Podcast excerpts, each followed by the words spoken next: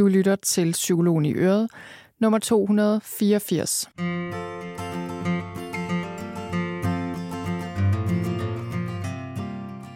Velkommen til Psykologen i Øret.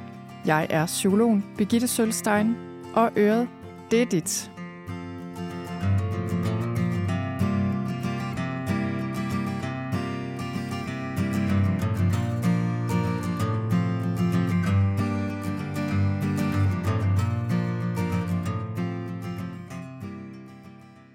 Velkommen til. Håber, du har det godt derude. Jeg synes, jeg har det godt. Jeg sidder her med min kop kaffe og, øh, og nyder det egentlig. Jeg synes altså, det er sådan en luksus at kunne sætte mig til mikrofonen og optage en podcast-episode. Jeg tror, at jamen, jeg synes bare, det er skønt, og jeg kan godt lide det efterhånden. De første adskillige år, jeg optog podcast-episoder, brød jeg mig virkelig ikke om det. Det, øh, det er endelig gået over. Nu kan jeg faktisk godt lide at optage de her podcast-episoder og øhm, forberede dem og finde ud af, hvad jeg skal sige, og, og ligesom i hvert fald nogle gange tage noter, andre gange forbereder jeg mig en hel del, men, øh, men det, jeg har, øh, mit forhold til den her podcast er blevet bedre over tid. Så det er dejligt. Og jeg sidder her med min kaffe, som jeg også nyder rigtig meget, fordi jeg øh, er blevet kaffedrikker igen her for, ja, nu en del måneder siden. Men øh, på en eller anden måde nyder jeg bare alligevel hver evig eneste gang, jeg får en kop kaffe. Er det bare dejligt, og jeg synes, det smager fantastisk. Også fordi jeg er ret kredsen med det, så jeg drikker faktisk kun ret god kaffe, og helst bare en, en kop om dagen. Men anyway, i dag skal det handle om at være usikker i sit arbejdsliv. Og måske også bare sådan usikkerhed i det hele taget. Men, øh, men jeg kommer mest til at tale om det i forhold til arbejdslivet. Og øh, jamen, det her er et emne, som jeg sådan kom til at tænke på, fordi jeg kom til at tænke på en af mine allerførste, eller min allerførste psykolog-kollega. Hende kom jeg til at tænke på øh, for et stykke tid siden, fordi jeg pludselig så hende dukke op i en eller anden sammenhæng. Og så kom jeg sådan til at tænke på noget, hun sagde til mig i mit allerførste job, mit allerførste psykologjob, som hjalp mig enormt meget da, og som jeg også har tænkt på siden. Og jeg kom sådan til at tænke på, det fortjener at blive delt øh, ud i verden, synes jeg. Fordi det, øh, ja, det var hjælpsomt. Så det tænkte jeg, at I derude måske også synes, det kunne være. Så det, øh, det har jeg taget med, og det fik mig sådan til at tænke på et par andre ting, andre har sagt til mig, som har hjulpet mig i forhold til at øh, være mindre usikker i mit arbejdsliv. Og øhm, ja, da jeg sådan så tænkte lidt over det her emne, så tænkte jeg, okay, der er egentlig, det er meget interessant, det her med, at det er ligesom folk, jeg har mødt på min vej og haft i mit liv, som har kunne sige ting til mig, der virkelig har gjort en forskel. Og, øh, og dem, har jeg, dem vil jeg simpelthen give videre her.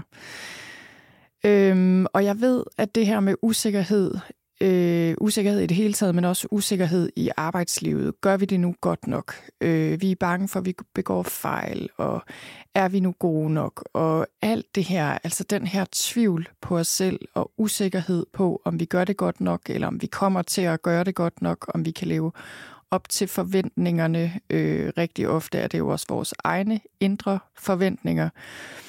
Men det kan fylde meget.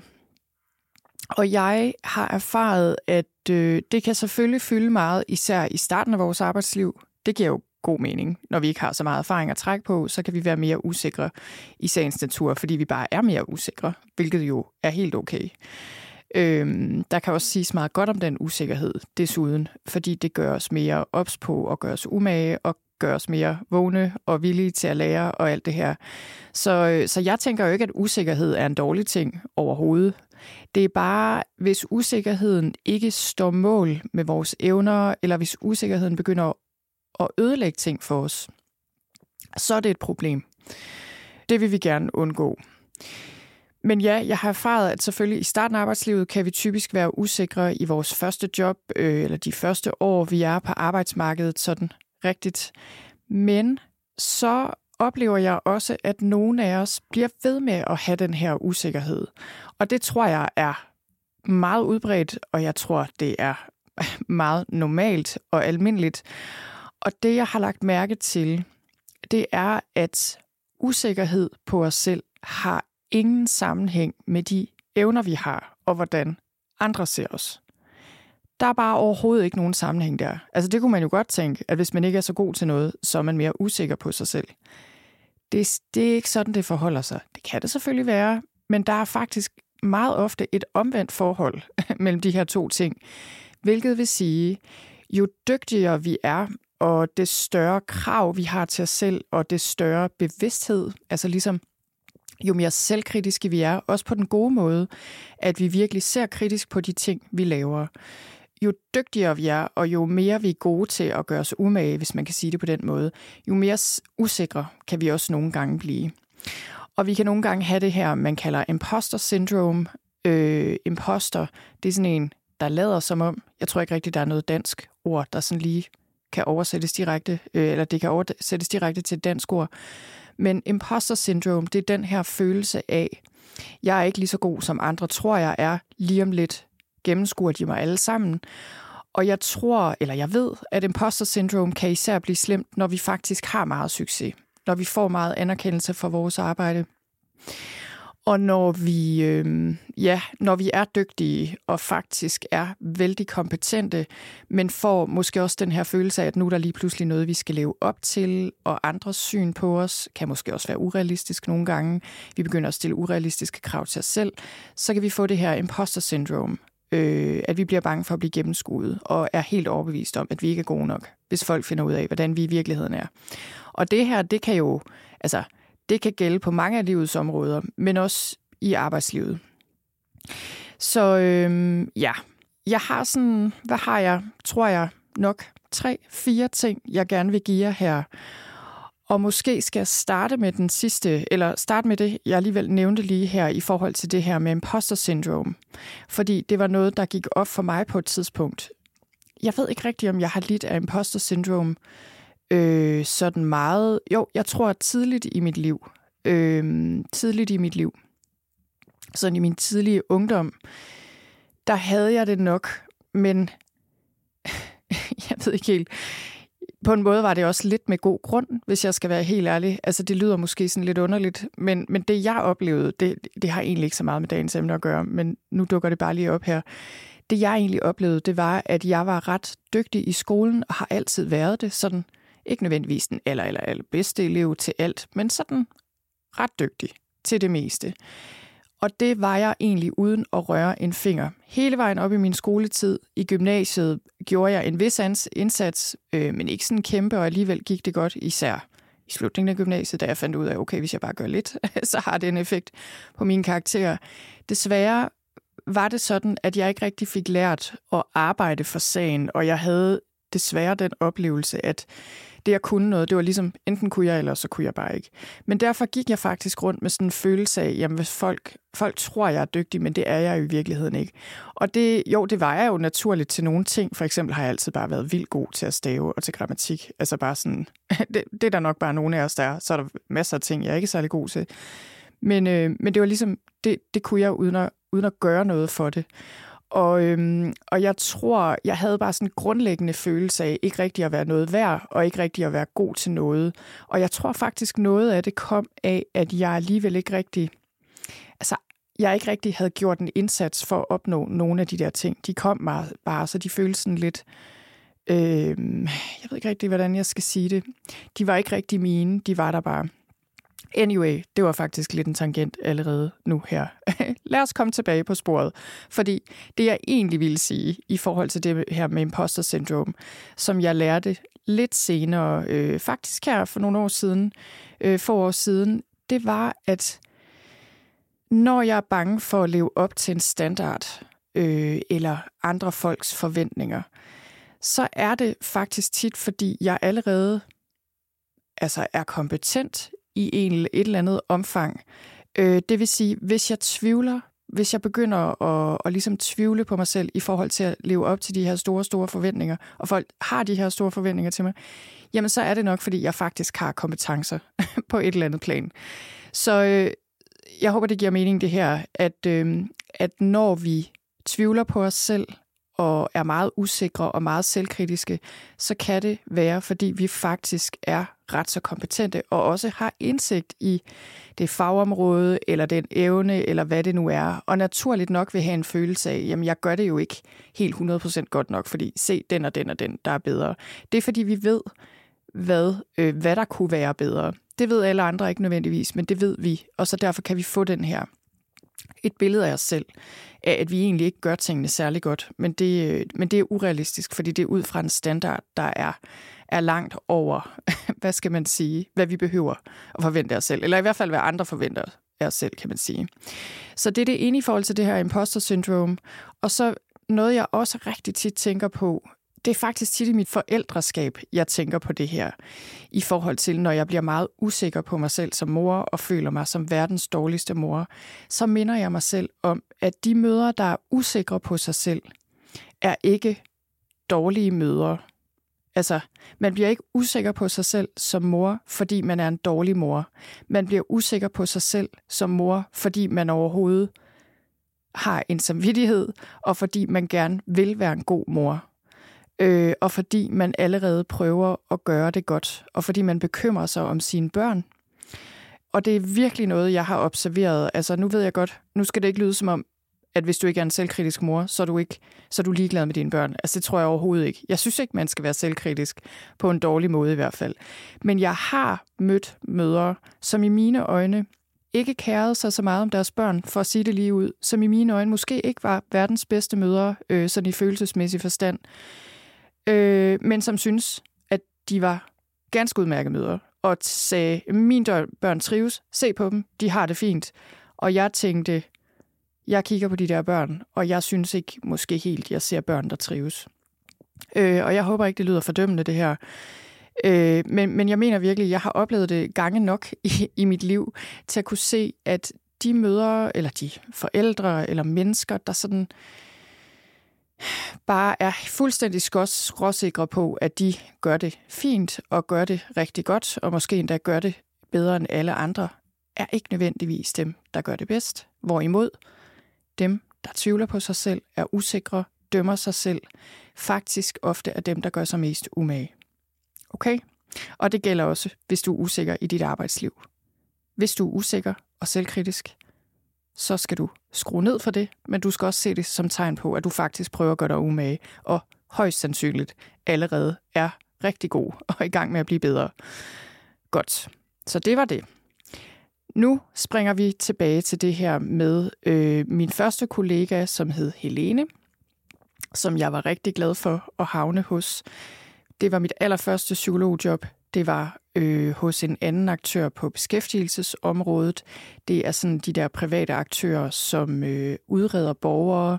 I det her tilfælde borgere, der var skulle udredes til førtidspension, kunne det være, eller flexjob. Øh, der var jo sygt dagpengemodtagere.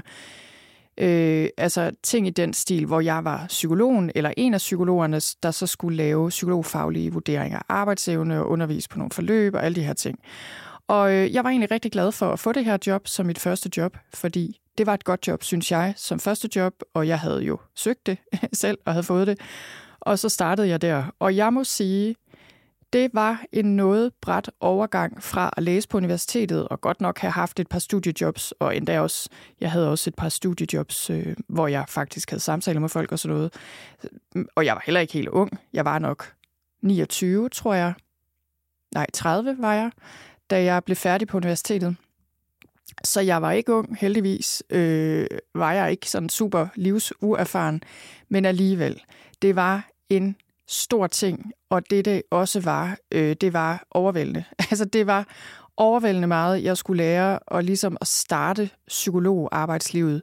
Og det det også var, det var, at det var et kæmpe ansvar at sidde med og skulle lave de her vurderinger. Og også ud fra et grundlag, hvor vi ikke havde ret meget tid. Øh, jeg havde jo ikke ligesom nogen erfaring at trække på, og det var bare det var en stor opgave, og jeg var usikker i det, selvfølgelig. Øh, jeg synes, det var, det var, det var svært.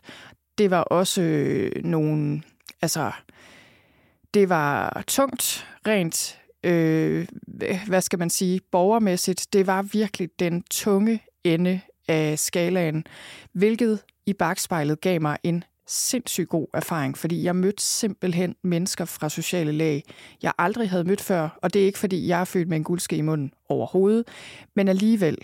For det første mødte jeg rigtig mange indvandrere, øh, kvinder, altså enten første eller anden, anden generation, hvilket jeg er super glad for, jeg allerede gjorde der, fordi det gav mig bare en bevidsthed om, prøv at høre, det, øh, altså, vi bor i et samfund med folk med mange forskellige kulturer, og vores tilgang til tingene er ikke rigtig ikke altid passer, ikke altid præcis til folk, der kommer her til landet øh, og kæmper med nogle ting. Og det, altså på den måde var det så lærerigt, og jeg er så glad for, at øh, også fordi det var et område af København, hvor der var mange indvandrere øh, og folk af anden etnisk herkomst, og det lærte mig bare så meget, fordi selvom jeg havde rejst nogle år og, øh, og sådan noget, så synes jeg, øh, det var en, ligesom en brik, jeg manglede, også fra studiet.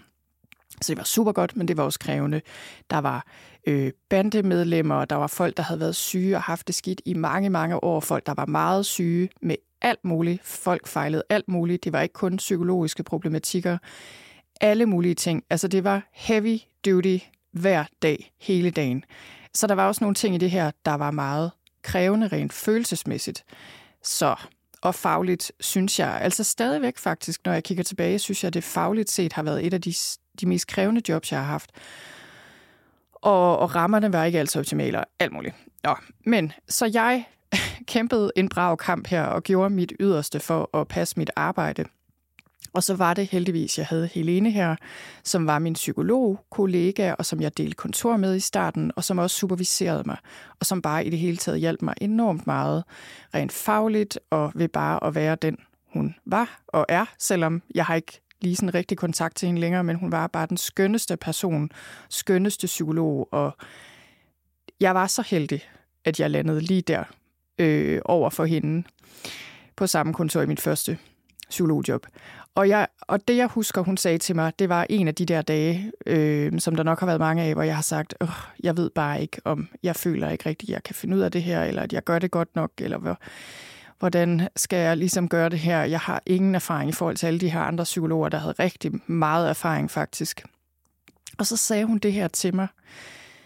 Birgitte, du skal nok få det lært, det du ikke kan allerede, men du har noget, som er uvurderligt, og som er det allervigtigste. Og så sagde hun, du har dit væsen. Du har dit væsen med dig. Og det har jeg bare tænkt på så mange gange lige siden.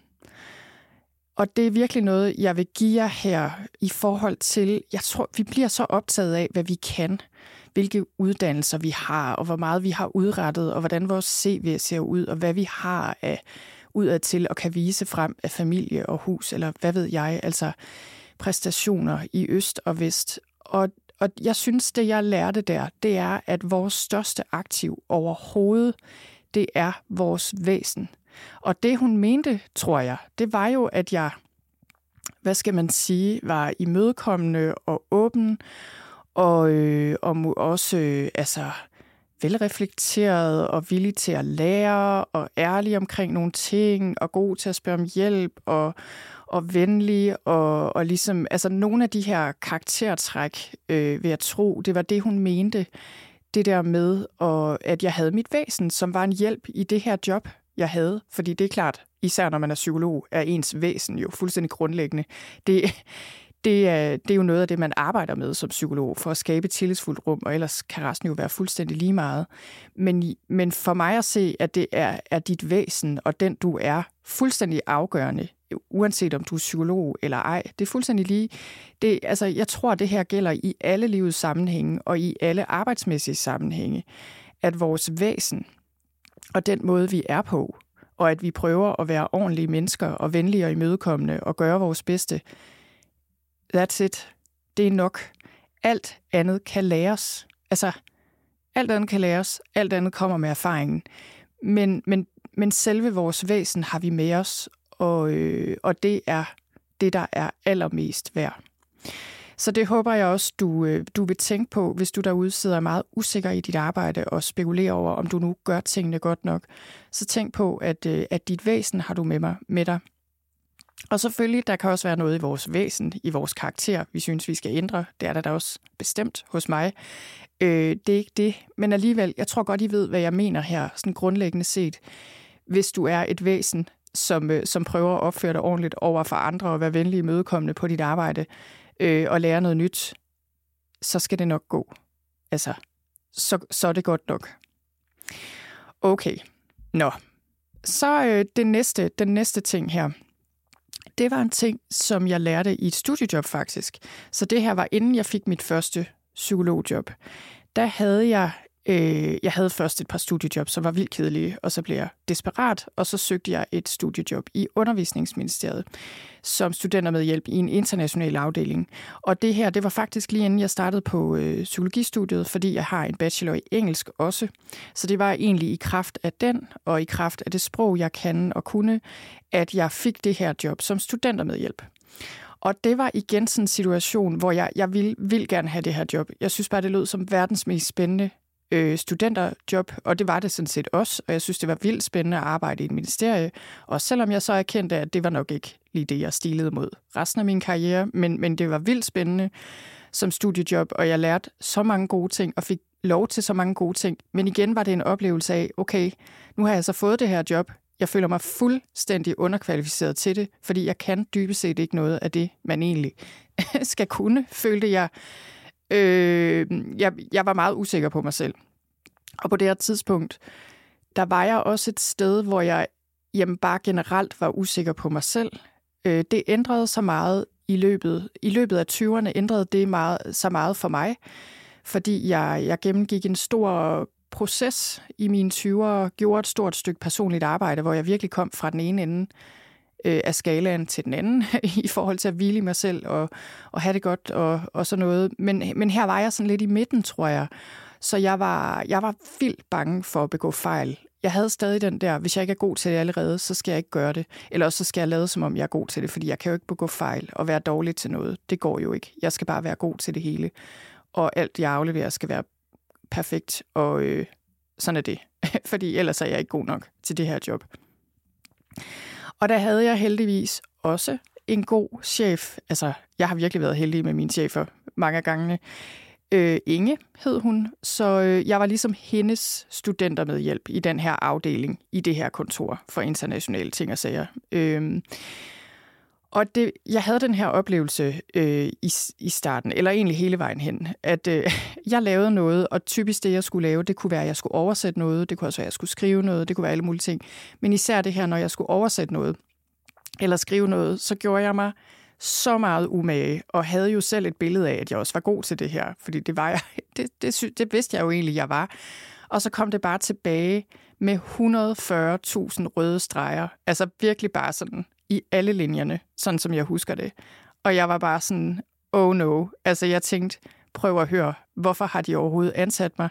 Jeg afleverer noget, så skal Inge bruge altså, al sin tid på at rette det, og så får jeg det tilbage. Altså det er jo mere, det er jo mere mig, der er i gang med at lære at blive bedre til engelsk og til de her ting, end at det er, at Inge får noget reel hjælp.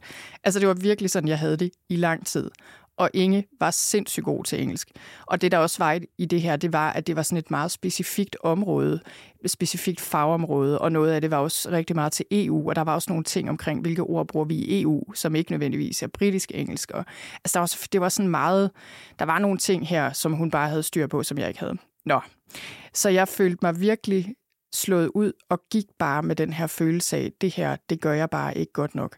Og det der så især også var i det, og der var jeg virkelig sådan, begyndte at føle mig ikke god nok, det var, at tit så i de, lad os sige, mails, jeg sendte, eller ja, et eller andet, jeg skulle skrive, eller hvad det nu var, øhm, der var der sådan tjuskefejl, altså, eller ikke tjuskefejl, men noget, jeg lige havde overset. Og det er fordi, jeg er ikke så detaljeorienteret rigtigt. Altså, jeg er den, der er god til at skrive selve teksten, men ikke nødvendigvis så god til lige sådan at få det sidste komma på plads. Og det er ikke, fordi jeg ikke kan sætte komma, det er simpelthen, fordi jeg er ikke så jeg er ikke så god til lige sådan det der med at gennemgå det en sidste gang, og lige få de aller sidste detaljer på plads, så de står, som de skal. Jeg kan godt, men tit er jeg sådan lidt for hurtig til det. det jeg er simpelthen lidt for hurtig og lidt for uopmærksom. Så, så sådan nogle tjuske, sådan lidt for hurtig, ja, tjuskefejl kunne man måske kalde det, eller eller sådan, dem var der en del af. Og det, det er bare sådan, jeg er, og det i dag har jeg ligesom måttet erkende, at det, det er sådan, det forholder sig. Men det kunne jeg ikke rigtig acceptere omkring mig selv dengang. Fordi jeg følte, at jeg skulle være god på alle måder. Jeg skulle være dygtig til det hele, 360 grader rundt. Til trods for, at vi havde faktisk korrekturlæser, der sad inde på et kontor, øh, kontor man kunne vi sendte tingene ind til, inden de, inden de skulle udgives, når det var bøger og, og brochurer og sådan noget. Men det var ligesom, jeg kunne slet ikke, jeg, jeg havde det bare skidt med, at det var jeg ikke 100% god til. Og det, jeg synes, jeg lærte i den her proces, det, er, øh, det var noget, Inge sagde til mig på et tidspunkt, og det var, jeg tror, hun har tænkt det sikkert, forhåbentlig meget af tiden, men hun sagde det faktisk ret sent i det her studiejob, øh, job, og der jeg havde det øh, i hvert fald et par år. Jeg kan ikke rigtig lige helt huske to-tre år eller sådan noget. Altså på et tidspunkt fik hun i hvert fald sagt noget om, at hun virkelig synes, det jeg lavede, det havde en, en meget høj kvalitet. Og, og øh, det, det var også, fordi jeg skulle lave en, ja, en større ting, som igen var noget, hvor jeg tænkte, okay, det er der overhovedet ikke kvalificeret til. Men jeg fik det lavet, og fik det skrevet, og det krævede masser af research. Og så, øh, så sagde hun bare, at hun synes, at det havde en virkelig, virkelig høj kvalitet. Og ja, roste mig for det selvfølgelig. Og, og jeg kan huske, at jeg tænkte, eller i hvert fald siden har tænkt, for det første var jeg rigtig glad for at få det at vide, fordi det igen, det, det havde jeg ikke måske forudsætninger for at vurdere, men også, jeg tror bare, jeg tænkte på alt det, jeg synes, der manglede. Men det, jeg virkelig har tænkt meget på siden, det er, okay, der er nogle ting, jeg er god til. Og det håber jeg også, du kan tænke. Der er nogle ting, du er god til, hvor du virkelig har din spidskompetence. Altså, hvor du bare på en eller anden måde har sans for noget. Og så er der også ting, du er mindre god til. Altså, sådan må det jo være. Altså, vi kan jo ikke alle sammen både være vildt gode til at danne os det helt store overblik og, øh, og tænke kritisk, og så også læse korrektur på en stil. Eller, altså, at være super detaljeorienteret, eller god til det rutinepræget, eller hvad det nu er. Altså, det, det kan vi simpelthen ikke. Så det er urimeligt at stille krav til os selv om, at vi skal være gode hele vejen rundt til alle detaljer og små opgaver i vores arbejde. Og jeg har det da også sådan, altså selvom jeg er selvstændig, så er der mange ting, jeg bliver nødt til at gøre i mit arbejde, som jeg ikke er specielt god til. Og jeg ved det godt, så prøver jeg at uddelegere nogle af dem, men det er jo ikke alt, man kan uddelegere. Og jeg bliver nødt til at acceptere, det er simpelthen sådan, det er. Der er nogle ting, jeg ikke er så god til at være opmærksom på, men det er til gengæld, fordi jeg har brugt al min brainpower på at gå i dybden med noget andet, som så til gengæld er blevet godt. Og det er så der, min styrke ligger. Så det håber jeg også, du kan sige til dig selv, at du skal stille det, det er jo godt at stile mod at være god til noget, også fordi det er tilfredsstillende, men også fordi vi har alle sammen styrker, vi kan bruge, som kan komme os selv og andre til gode. Men det er ikke rimeligt at stille krav til dig selv om, at du skal være god til alt. Altså det, for, det er... Lad være med det. okay, så det var den næste ting. Så er der den sidste ting her, som jeg også får lyst til at dele med jer som er noget, jeg har lært øh, også her de senere par år, men som var noget, en af mine psykologkolleger, kolleger, og også gode veninde, en af mine øh, psykologkolleger, som også er en rigtig god veninde, som jeg har kendt i mange år, noget hun sagde til mig. Og det var på et tidspunkt, øh, det, var nok, det er nok et par år siden i hvert fald. Øh, det var fordi, at jeg, øh, jeg arbejder jo på den måde, at jeg også deler en del ud af mig selv, og for eksempel fortæller om, at jeg også har oplevet angst og så videre. Og det var jeg egentlig nået til et rimelig godt sted med at tænke, jamen det er fint, det giver mening, at øh, jeg er ærlig omkring det, fordi det hjælper folk, så de ved, at øh, det er ikke bare dem, der er noget vej med, hvis de oplever angst, og ikke lige kan få det til at gå over. Og det var også fint nok.